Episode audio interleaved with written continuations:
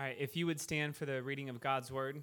Today we're going to be in Matthew 18, verses 5 through 9. This is going to be on page 480 of the Bibles on the table.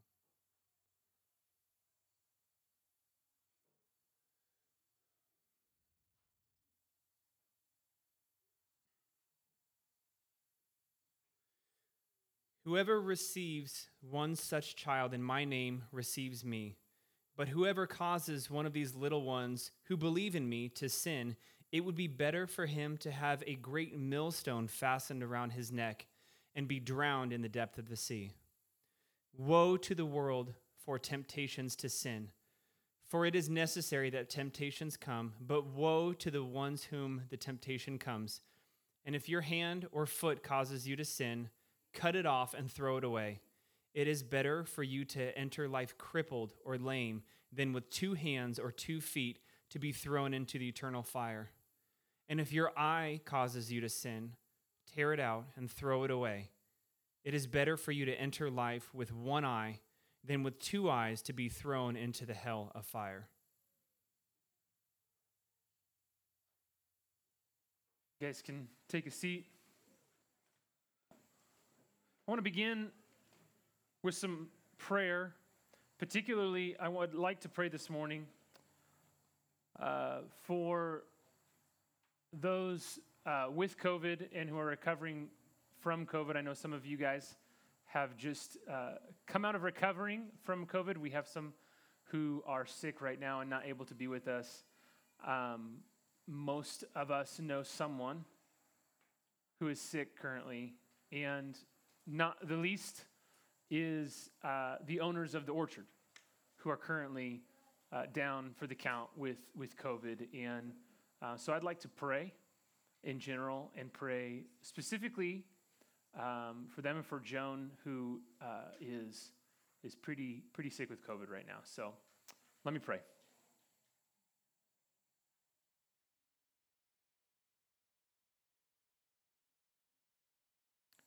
Lord, we know that you've created all things.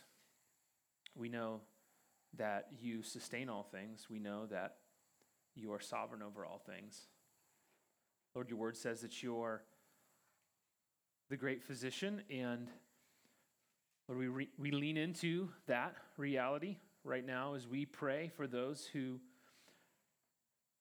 who are from us and who are around us who are sick right now, particularly with COVID. We pray for those who are recovering. We pray that that you would be with them in that recovery, that you would give them strength, that you would heal their bodies. We pray for those who are uh, who are currently in the depths of sickness. God, we pray that that even this morning that they would turn a corner, even this morning that their lungs would begin to work at greater capacity, that their minds would be cleared of fog, that the, the pains and the aches, that they would begin to dissipate. We pray for loved ones who whose hearts are deeply heavy right now with concern for the people that they love who are sick. We pray for those who have lost people. Lord, we pray that that we might be a comfort to them in this time. We pray that we might come alongside of them and your hands and feet in supporting them. Lord, I pray that none of this would be without uh, without deeper effect, I suppose, on your church. That it uh, wouldn't merely be about a physical ailment but that you would use it to produce in us the holiness that we desperately need. Lord, I pray that our eyes would consistently be on you and on eternity. Lord, we have a different hope than the rest of the world. While we do not desire for anyone to be ill, we do not desire people to have pain and sickness, yet we approach it from a different perspective because we know that our hope is in you. We know that ultimately life is in you and not in the things of this world.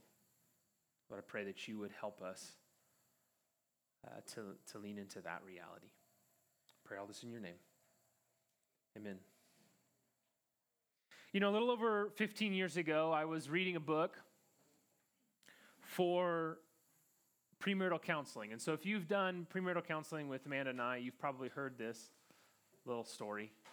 Um, but we were reading a book for premarital counseling, and there was one single line in that book that profoundly changed how I saw marriage and profoundly uh, changed how I looked at life and faith. It was, it was a paradigm shift kind of moment. I don't know if you've ever had those kinds of moments where it's not like maybe even it's something that's totally new to you, but the way in which it hits you, the way in which the Holy Spirit uses it, it completely adjusts your outlook.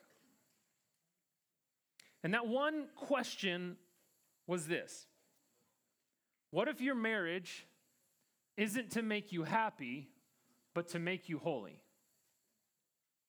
What if your marriage isn't to make you happy, but to make you holy? Now, if you would have asked me, Cody, will you be happy all the time in your marriage in the months leading up to Amanda and I getting married? I would have said, well, of course not. That's impossible. Of course, we won't always be happy. And if you would have asked me, will your wife help you to be more like Christ? I would have said, well, of course she, she already has. Of course she will. But I have to be honest, if I could have avoided my own heart deceiving myself, the honest truth was that, that happiness was a, if not the, key goal in my head and heart for my marriage at that moment before I read that line. And holiness was a hoped for byproduct. I, I hope I get some holiness, but what I really want here is some happiness. But that question shifted everything. My wife and my marriage wasn't and isn't primarily for me. God wanted to use them to produce in me what he wanted, how he wanted, for his glory. You see, there's a man centric view of the world that leaks in to how we as believers view things. And it says that everything, everything at the core, is really to make us happy. That's what it's about. And, and this view, I want you to know, it's not grounded in the Bible. It's grounded in humanism, it's grounded in materialism, and it's grounded in atheism. And yet it's leaked it's so pervasively in the church that we just kind of assume it to be true. Often without realizing it, it becomes the filter by which we judge everything. If this thing gives me good feels, or if I expect that it eventually will, then I'll keep it. If it doesn't, if I don't think it will anymore, then we toss it.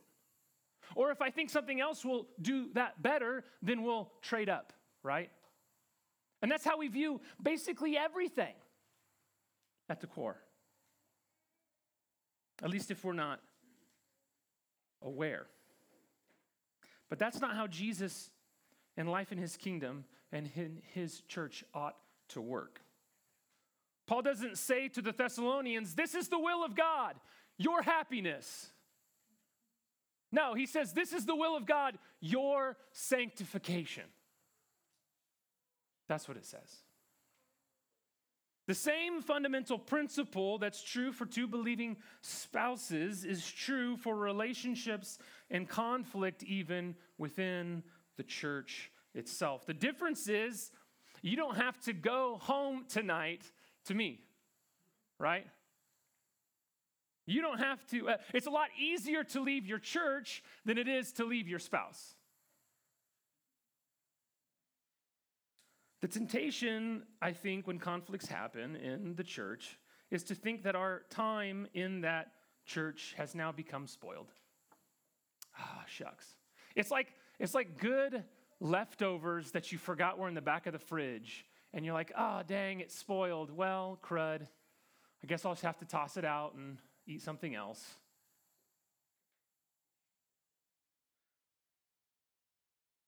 But if God designed all these things, God designed the way in which it, life right now works for believers to be such that we would be part of the body of Christ, part of a church. And if His will for us is that we would become holy right now, that we would be sanctified, what if those two things are not mutually exclusive? That's what I want you to consider this morning. What if He leaves us here in a community with other believers who are also still working towards holiness and sanctification in order that we would mutually benefit one another in that goal. And that mutual benefit is sometimes because we cause conflicts. What if conflict is one of the tools God uses to reveal the unsanctified edges of our lives so that one or both of us might grow in holiness from it? What if God is actually sovereign over everything, including your conflict? Here's the bottom line, guys. We must pursue holiness. If you walk away with nothing this morning, I want you to understand this. As believers, we must pursue holiness. And as we apply these verses and as we go through this sermon series talking about what does life and conflict look like in the church and as we examine Matthew 18, last week we looked at humility and and what that means for life and conflict in the church. Today, as we look at holiness, what I want you to see is the crucial goal for Christians and the crucial goal of Christian conflict, conflict in the church, is holiness. And if we don't keep that as the goal, we will go astray in our conflict. So let me ask two questions this morning. What do we do about obstacles to holiness in Christian community? And then I want to ask you a second question Is conflict then an obstacle or an opportunity for holiness? Is conflict, is the conflict that you are in right now, whatever that is, is it an obstacle or is it an opportunity for holiness? So, first thing, First thing that's helpful to know as we look at these verses, verses 5 through 9 in the, in, in the text this morning, is that every time you see the word sin or temptation or temptations to sin, you are seeing different versions, different translations of the exact same Greek word, scandalon. It's the same word. Thus, in verses 5 and 6, we see this contrast happening. There are those who receive one such child that is a disciple of Jesus, someone who believes and has put their trust in Christ and in his gospel, in his kingdom. And if, and if you receive one such child, it is as if you are receiving Jesus himself, Jesus says. And in contrast to that, or as opposed to that, are those who scandalon one of these children. It would be better, Jesus says, for them to have a stone tied around their neck and to be drowned in the water.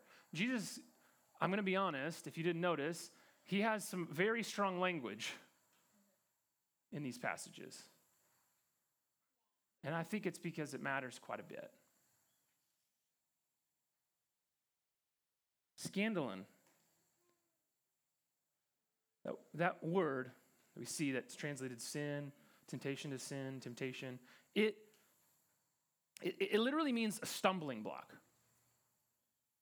a, a trap, a trip. We see the word used by Jesus in an interaction, kind of in the intermediate context in Matthew 16, 21 through 23. If you were to flip back two chapters, what you'd see is this Jesus standing before his disciples, standing with his disciples, he predicts his death and his resurrection, right? He, he says, I'm going to suffer and I'm going to be killed. Do you remember this story? And Peter takes Jesus aside, right? I love this. This is so, this is so Peter.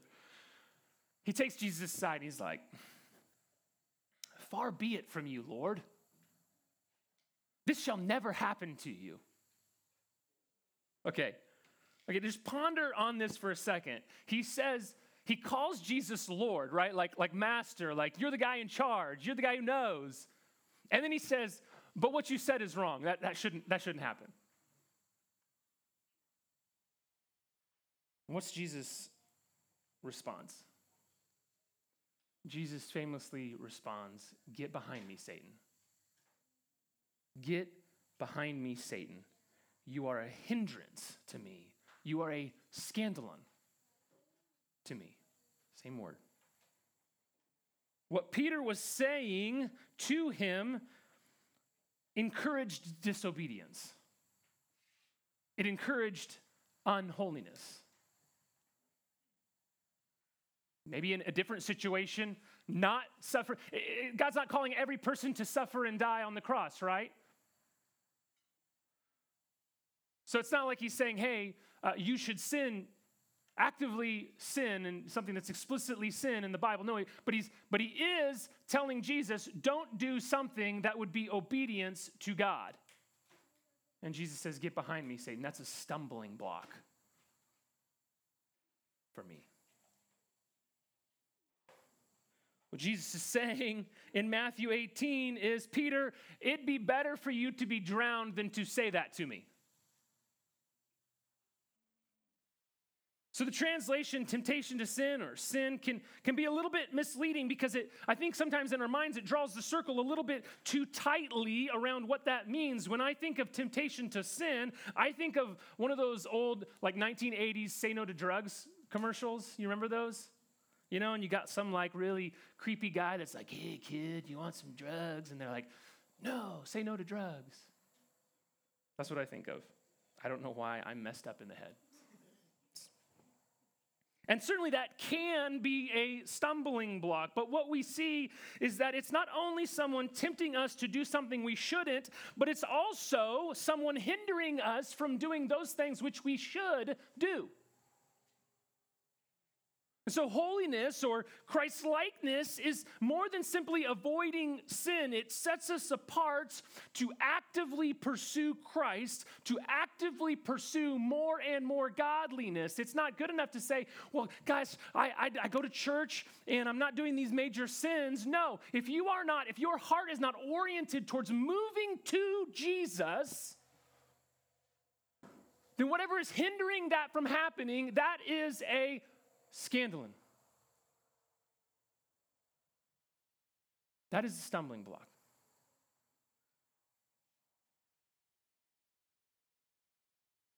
With that in mind, the text gives us at least three answers to the question what do we do about obstacles to holiness in Christian community? Three, three, three answers that I want to bring out of the text. Number one, don't create obstacles for other believers.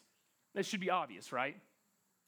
It should be obvious, and yet I think, I think we all struggle with it, right? Jesus transitions from our need for humility to the way that humility interfaces with other believers. We receive them, we welcome them, not because of some quality in them, but because of Jesus. If Jesus welcomes them as brothers and sisters, shouldn't we too? And that's in contrast to this idea of creating obstacles. The assumption being that if someone is welcomed into this kingdom community, that welcoming is the opposite, whatever welcoming is, it's the opposite of hindering them from holiness. So if your concept for welcoming people into the church, into community, is not opposite of hindering them from holiness, if you're welcoming them, is not welcoming, welcoming them into deeper levels of Christ likeness, then I don't think you're grasping what, what Jesus is talking about here. At least not fully. In other words, to receive someone is to encourage them towards Christ. And that's what the Christian community, that's what a church ought to be doing. What are some of these obstacles that we can create? Well, real quick, we can present sin as something less than sin. And we do this sometimes because we want to make people feel better or we want to kind of avoid some kind of offense. So we kind of talk softly about things that the Bible explicitly says is sin and we call it being nice or we call it being kind, but it leads them into more and greater sin. And that's not loving, that's lying. It keeps them, friends, from what truly satisfies. It's more of Jesus. So, presenting sin as something less than sin. Another way we do it is by, by abiding false teaching that undercuts the gospel. Again, here is a place where we really, you know, we don't want to embarrass someone. We don't want to make someone feel bad or, or whatever. And I think, I think sometimes we're trying to exemplify the humility of verses three and four in this, and, and, and we just kind of go, astray a little bit. But when Peter attempts to rebuke Jesus away from the heart of the gospel, away from his own death and resurrection, Jesus is really pointed and really clear. It's not because he doesn't love Peter. It's not because he doesn't want Peter to be one of his disciples. It's not because he just he just said Peter had just confessed Christ. And said, "On that confession I will build my church." So he's not rejecting Peter. In fact, he does it because he loves Peter. To be clear, the intensity and speed of the rebuke relates to how close we are to gospel essential doctrines, right? Peter is cutting at the very, very core of what the gospel is. And so Jesus is just, boom, right to the point. Can't have that. Got to get to that. And Jesus was patient with Peter a lot if you read the Gospels, but not on this. Or, or take Paul. Paul is patient with a lot of sinful churches in his letters that he writes throughout the New Testament, but, but when it comes to the Galatians and how they're undercutting the gospel by telling people that they had to be circumcised, well, what does Paul say? He says, Well, I wish you'd go all the way.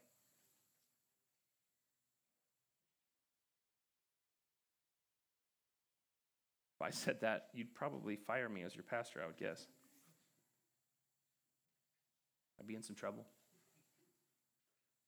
So, friends, we can't we can't present sin as something less than sin. We can't abide false teaching that undercuts the gospel. But also, we can't discourage someone from difficult obedience.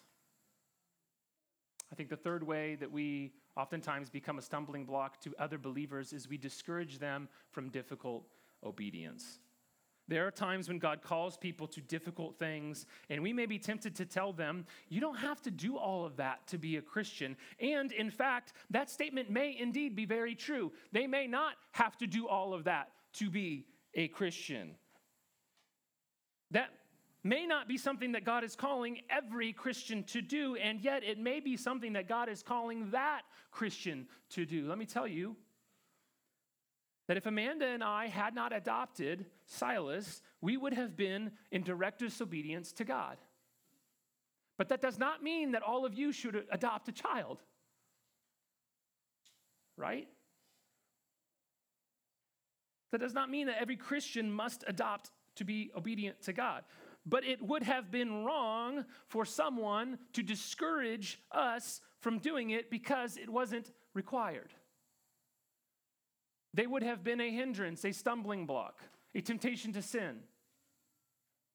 And the Spirit, it leads individual believers to different applications of the positive commands of Scripture at times. One is called to be a missionary, another is called to support the missionary. One is called to homeschool, another is called to go into the workplace and be a light for Christ. One is compelled to get vaccinated or wear a mask, and another is compelled not to, and that's okay. Am I touching on a nerve yet?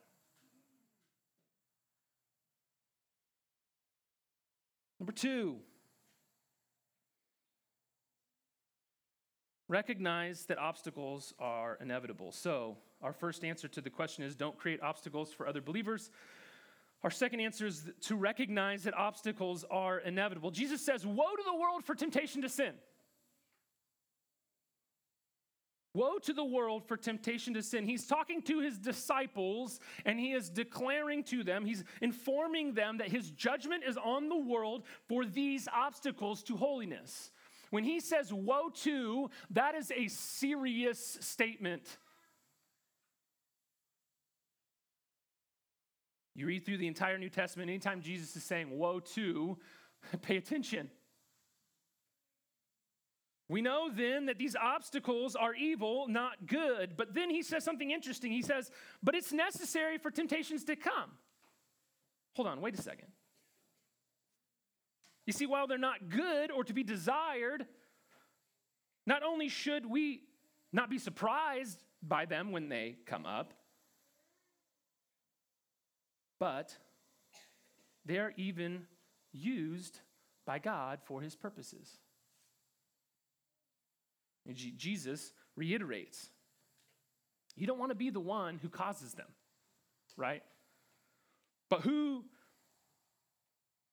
but the one by whom the temptations come, woe to them. And yet they will come, and I will use them. You see, though, in terms of our justification and our legal standing before God, we all come to faith on equal ground. In terms of our holiness and our sanctification, we don't all start in the same place. Can I get an amen? Right? I, I didn't, when I, when, when, when the Holy Spirit changed my heart and God saved me, I didn't start in the same place in terms of holiness as you started. And you didn't start in the same place as where I started, right? Some of you grew up in solid Christian homes. Praise the Lord. Being in a Christian home didn't save you, Jesus saved you. And yet, that Christian home put you on a footing potentially where you could start off a touch more holy than me when I started off in Christ, right? You were taught to view the world through the lenses of Scripture. You were encouraged to create good habits of behavior that aligned with Scripture. You were emotionally, hopefully, nurtured, if it was a Christian home, nurtured in a way that reflected God as best as your parents could in their own holiness. And that is a benefit to you, right? But others grew up in very different situations.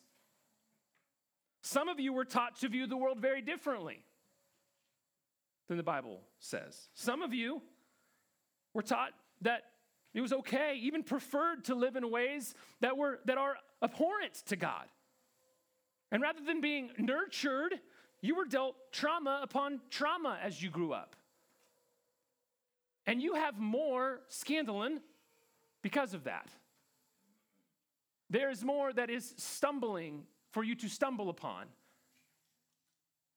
as you pursue Christ and you have a longer path to travel, and I'm sorry for that. I hate that.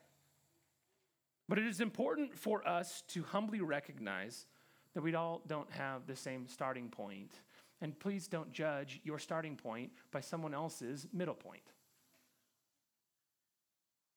I was talking about these epiphany moments, these paradigm shifting moments that God brings into my life every once in a while. And I've had, by the grace of God, numerous of those over, over 25 years of following Christ.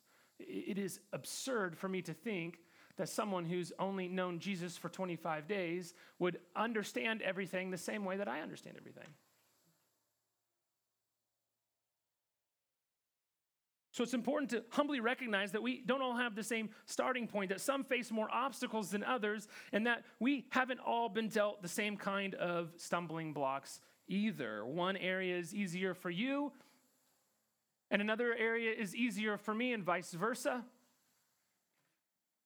In some places, the circumstances of my life and the, the scandalon that I've been that's been thrown my way, they've, they've made it harder, and in some places easier.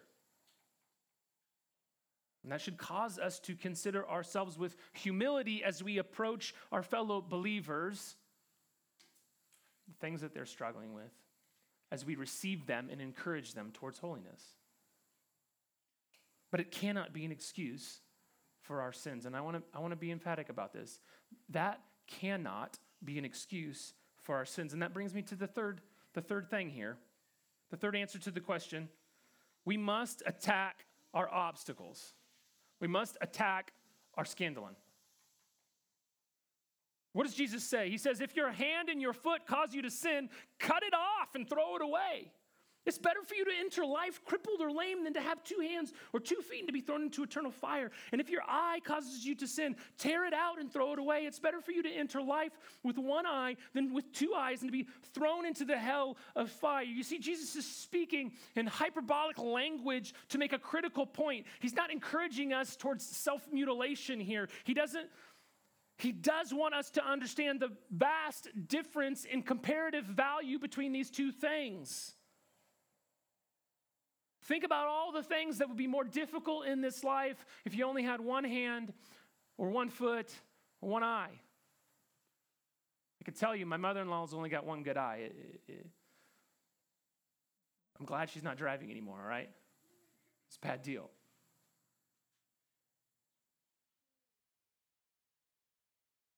Jesus is saying it would be com- incomparably better. Listen, it would be incomparably better to live without those things on earth and also have life eternal than to live with them on earth and go to hell. Now, in case this isn't drastic enough for you, I want you to understand something clearly. Jesus isn't talking about cutting sin out of your life here. Now, certainly he would say this about cutting sin out of your life, but that's not what he's talking about here. What he's talking about here is getting rid of things that might cause sin. Hands and feet and eyes are not sinful, they're not inherently bad. But he's saying if they cause you to sin, you might want to consider uh, getting rid of it. You might be better off without it. A hand and a foot and an eye, they're, they're not wrong in and of themselves. Likewise, there are things in our life that aren't inherently sinful or bad, but you know, you know they lead you into sin, and you need to consider what Jesus is saying. He's asking you, is it worth it? And his answer is no. Now, some causes of sin are virtually universal, right? But for others, what causes them to be tempted may, may not be a blip on someone else's radar. So I'd give, I'd give two cautions here as we think about this. Right? As you, as you consider the things in your life that cause you to sin, that are stumbling blocks, that, that hinder you from growing in Christ, and whether or not those should be there or not, I want to caution us in two ways. First, I want to caution us do, don't use Christian freedom as an excuse to sin, okay? Just because another Christian isn't tempted to sin by that doesn't mean you ought to do whatever you want when you know it tends to be an obstacle for you. So check your heart to make sure that it's more of Christ you want rather than more perceived freedom that you want. And if someone is calling something an area of freedom, friends, that's not actually an area of freedom, that's actually explicitly sin, then we need to confront them as brothers and sisters in Christ. So we'll talk more about that in the coming weeks. Second caution is this don't judge another Christian's freedom based on your lack of freedom. God may call you to cut something out of your life that's not expressly sin, but causes you to sin, and it is obedience for you to cut it out. But do not judge other people based on what God has called you to do, because it may be freedom for them. You understand what I'm saying? Uh, an easy example if you struggle with alcohol and alcoholism, you sh- probably shouldn't drink at all. I'll let the Holy Spirit do that work in you on that one. But do not look at someone else who can have a drink and it's not a problem and say, oh, how sinful are they? And I use that as an example because I did that for years.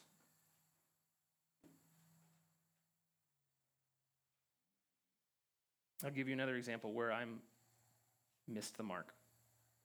A number of years ago, a Christian friend of mine decided to sell his house, a house that was very comparable to the house that I lived in, and his family was smaller than mine, and decided it was time for them to sell their house and to build a, a new house, a bigger house, a, a custom built home. And I remember struggling with it, thinking, he doesn't need a bigger house. I'm not going and getting a bigger house. You know, if he wouldn't build that, if he just stay in the house, it's, plenty big enough for him by my view. He could live on so much less money. He could do this or that for God's kingdom. He, he could give more money to this or that. And then I began to assign sinful motivations to him. Motives that could have been true, though I didn't actually know that. Motives that were probably more a reflection of my heart than his heart.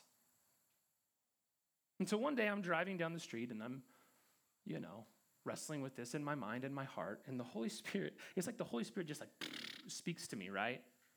You know, that, that, that one of those moments again where you're just like, it clicks. And, and what, I, what I thought was this Cody, he is not you. The Holy Spirit is not calling him to the same things that the Holy Spirit is calling you to. It wasn't inherently sinful for him to build a new house, uh, nor was it for him to stay in his old house. The only thing that was definitively sinful in that situation was my heart. That's the only thing that was definitively sinful. My covetous, covetous heart. It was sinful to judge him by what God was leading me to do.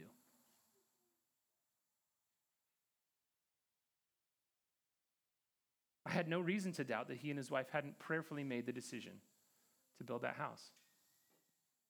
Likewise, it would have been disobedient for me to use him as justification to sell my house and build one. Well, he's doing it, so it must be right for me to do it too, even though God hadn't called me to that.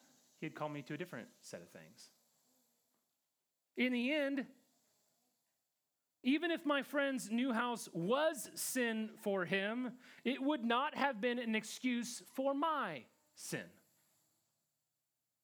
And I needed to trust the Holy Spirit to work that out in his life.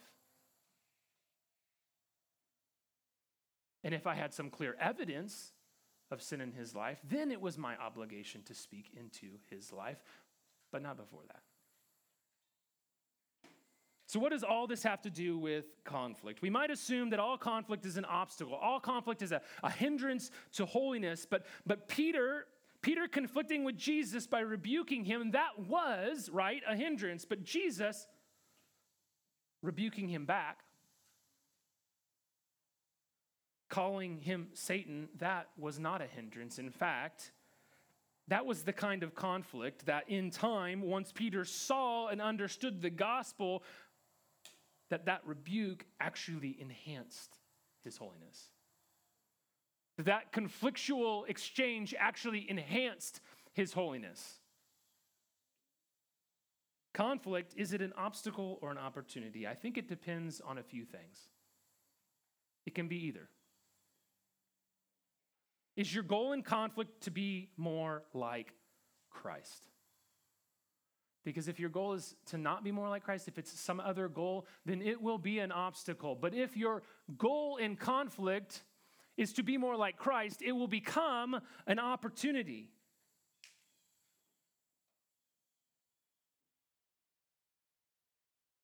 If we will listen to the rebuke of others,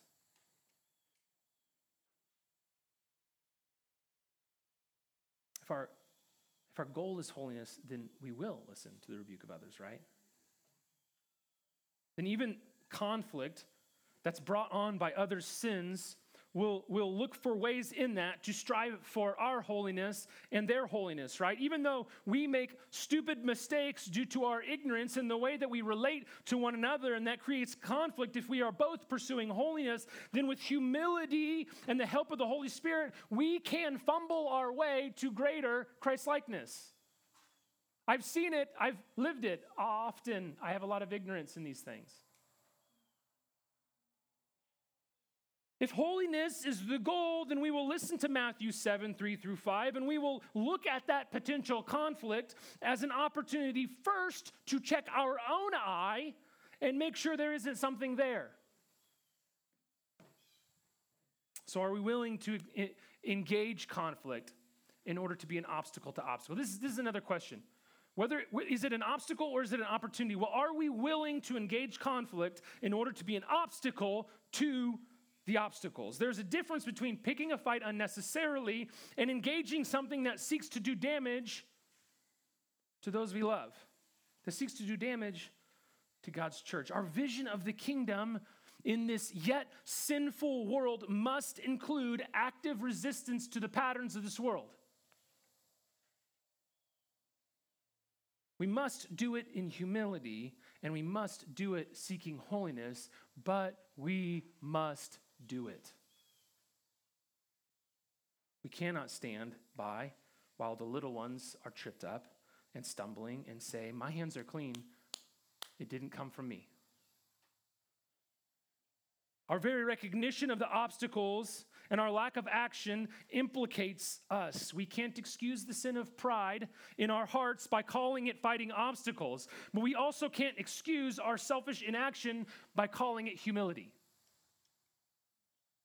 In fact, what we'll see in the next week or two is that we have a God given responsibility to our fellow believers, and particularly to those who are in the same flock as we are, who stray. And so here's another question on whether that, that, that will determine whether conflict is an obstacle or an opportunity. Do you trust that God can redeem conflict?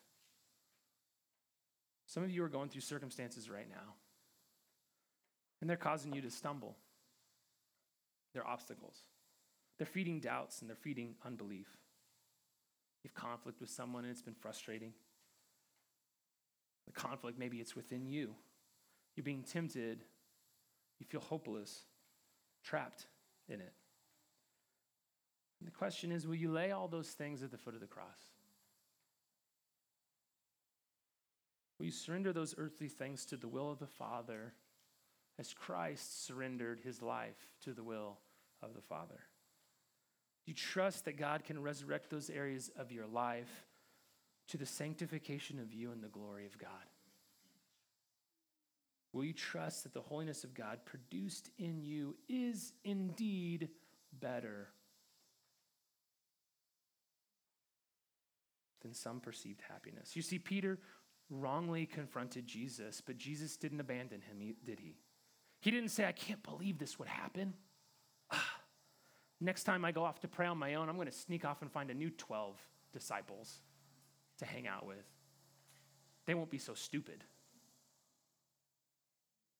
Rather, he told them again and again how he would die and rise again. He told them again in chapter 17, and he told them again in chapter 20 of Matthew. He tells them again and again and again. And he weaves it all through this section of Matthew where Jesus is explaining what life in the kingdom looks like because life in the kingdom revolves around the gospel.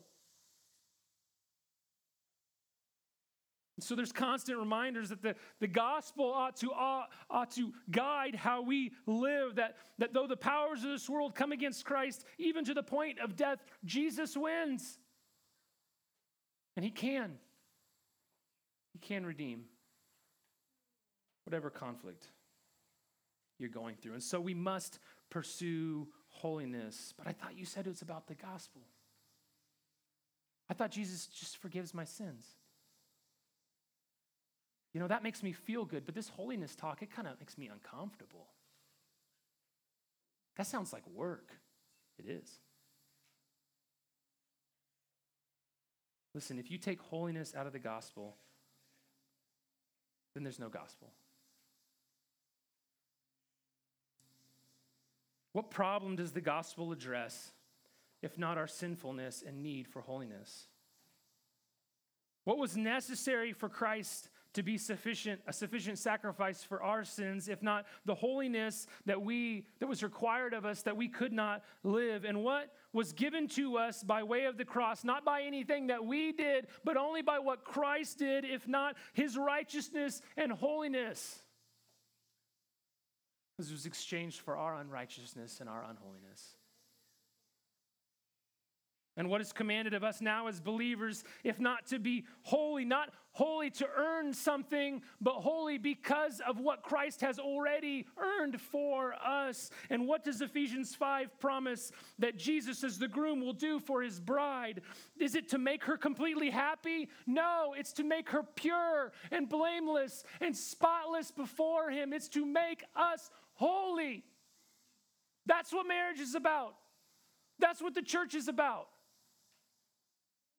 Listen, if you want to go to a church whose primary driving purpose is to make you happy, you are at the wrong church. That's not going to happen here. But if you want to go to a church where the pastor cares that you grow in holiness and become more like Christ, then stay here. I'm going to screw up a lot of things because I'm still on the way too. But I'm trying.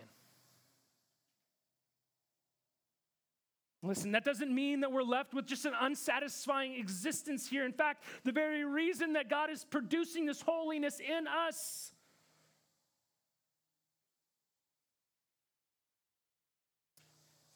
is that in the end, that holiness will actually bring us a satisfaction that's unspeakable.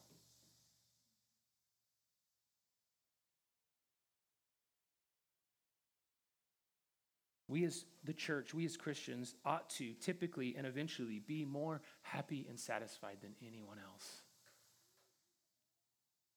And I found this amazing thing happens. And it's so counterintuitive to our sinful hearts and minds. The more that Amanda and I focus on holiness, not on happiness, not only do we grow in holiness through our marriage, but our marriage actually grows more satisfying. It's crazy. If it wasn't in the Bible, then I wouldn't know what to do with it. Because it doesn't make sense to me, and yet it happens. It's a paradox. The paradox of God's kingdom is that if we pursue holiness in Him, we will find delight in Him, even if it's different than we expected. But when I choose not holiness, that's when I screw everything up.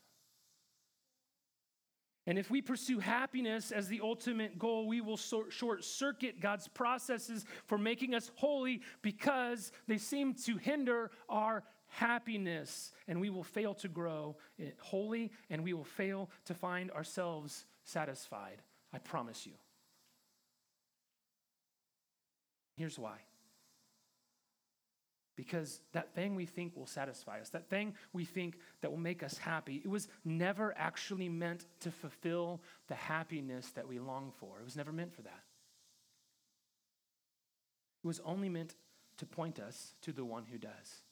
And you cannot you cannot rightly enjoy the things of this world as you ought unless you allow them to point you past them to the Creator and then look back on them from that perspective.